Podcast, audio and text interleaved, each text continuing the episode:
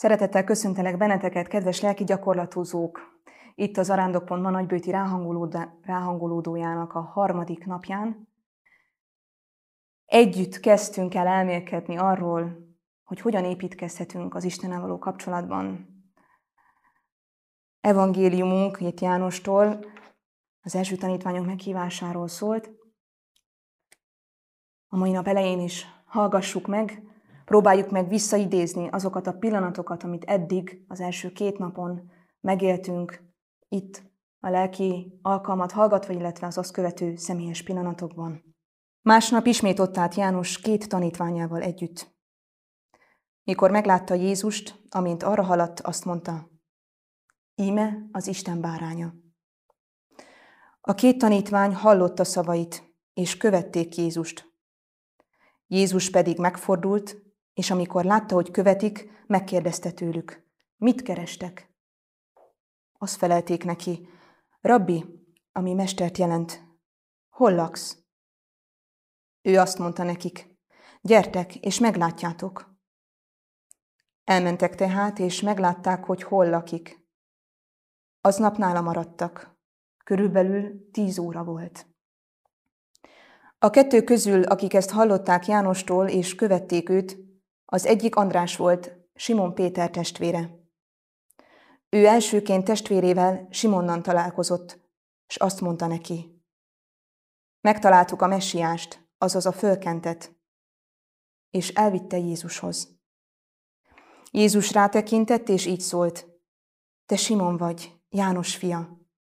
Kéfás lesz a neved. Ez azt jelenti, hogy Péter, vagyis szikla. Első két napunkban áttekintettük, hogy az ember kapcsolatra teremtetett, és az Isten kapcsolatba akar lépni az emberrel, és mi is valahol szívünk mélyén tudjuk, hogy erre vágyunk. Megnéztük kicsit keresztelő Szent János alakját a második alkalommal, hogy életünkben kell, hogy legyen olyan személy, akitől hallottunk Jézusról, aki nekünk rámutatott, hogy kövessétek őt. És valami elindult bennünk.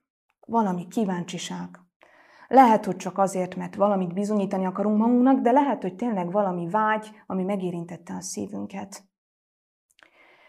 Itt van ez a két tanítvány, akiknek már jó kapcsolata volt Jánossal, tehát bíztak benne, és tudták, hogy valami olyasmire hívja fel a figyelmüket, ami fontos lehet.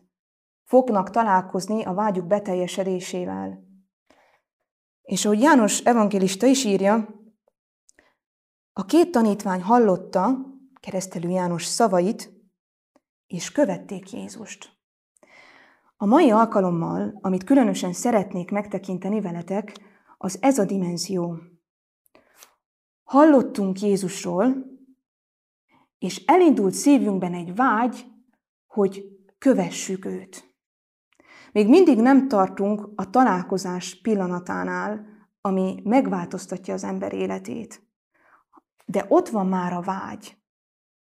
Az előző alkalommal, mint feladat, mint kihívás, azt ajándékoztam nektek, hogy gondolkodjunk el azon, hogy kik azok a személyek az életünkben, akik rámutattak Jézusra számunkra.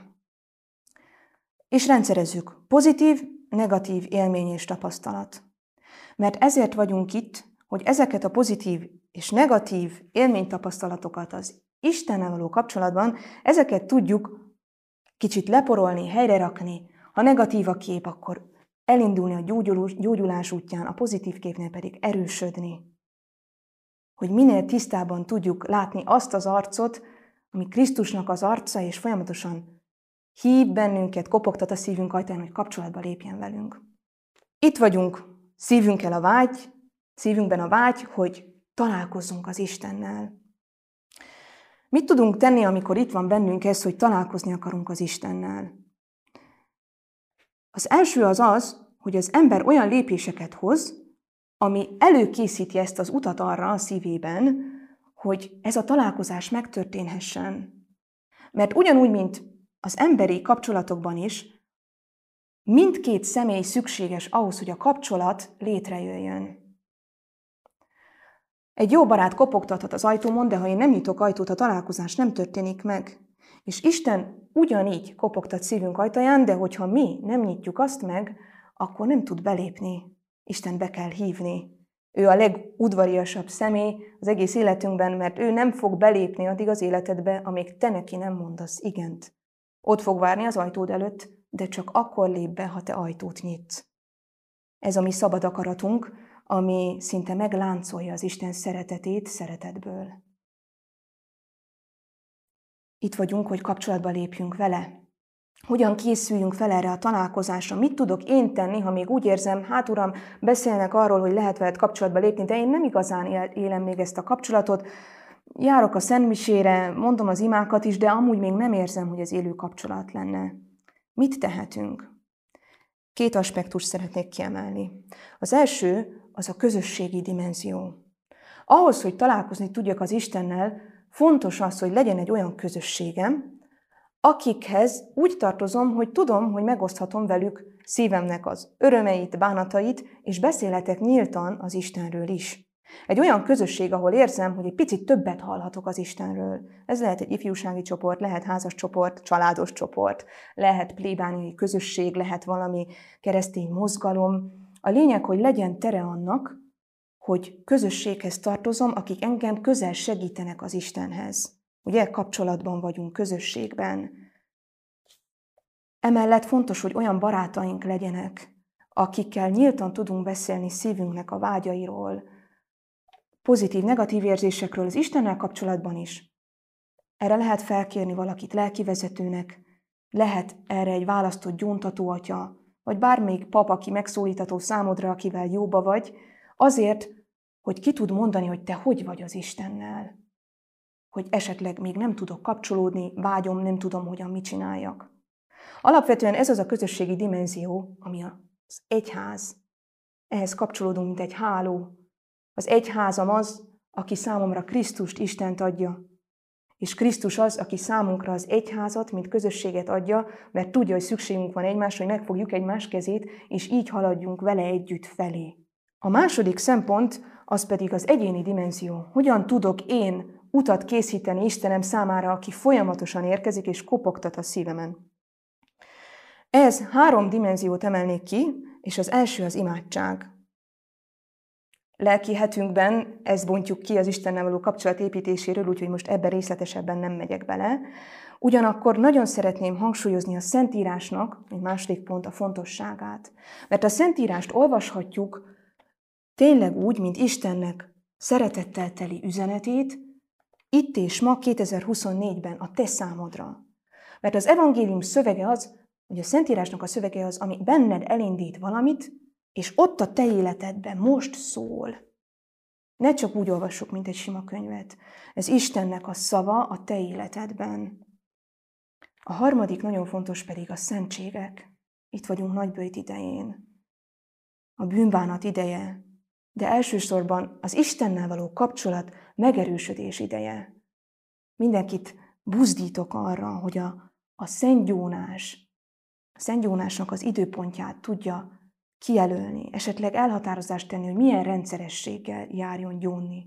Mert itt nem arról van szó, hogy viszek egy listát, hogy mit rontottam el. Arról van szó, hogy Istenem, itt vagyok, szeretnék veled kapcsolatba lépni, és szükségem van a te gyógyító szeretetedre.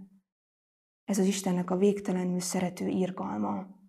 A szentgyónás találkozás, ahol az Isten karjaiba ölel, fölemel, begyógyít, erőt ad, újrakezdés a mai alkalommal, mint kihívás. Erre szeretnélek buzdítani benneteket, hogy rövid csendben gondolkodjunk el azon, hogy milyen élményünk és kapcsolódásunk van a Szent Jónás szentségéhez. És tűzzünk ki magunknak döntésképpen egy napot, hogy a nagybőjt folyamán legalább egyszer, hogyha nem többször, elmegyünk gyónni itt vagyok, Uram, újra akarok kezdeni veled. Még egy záró gondolatot hagy említsek meg, hogy nem egyszer előfordul, hogy akarunk kapcsolódni az Istenhez, de úgy érezzük, nem megy. Hogy valamit nem jól csinálok, nem működik, nem tudom elhinni, pedig a barátaim mondják, hogy az Isten létezik, de nem megy. Ne féljünk ettől. Istent úgy is meg lehet szólítani, hogy Istenem, Uram, azt mondják, hogy létezel. Én számomra ezt nehéz még elhinni, de kapcsolatba akarok lépni veled. Mutasd meg hát az arcodat. És higgyétek el, hogy ez a egyik legmélyebb imádság, ami megnyitja a szívünket. Ezzel a kéréssel forduljunk a mai napon Isten felé, hogy találkozhassunk vele. Dicsőség az Atyának, a Fiúnak és a Szentléleknek, miképpen kezdetben, most és mindörökké. Amen. Dicsértessék a Jézus Krisztus.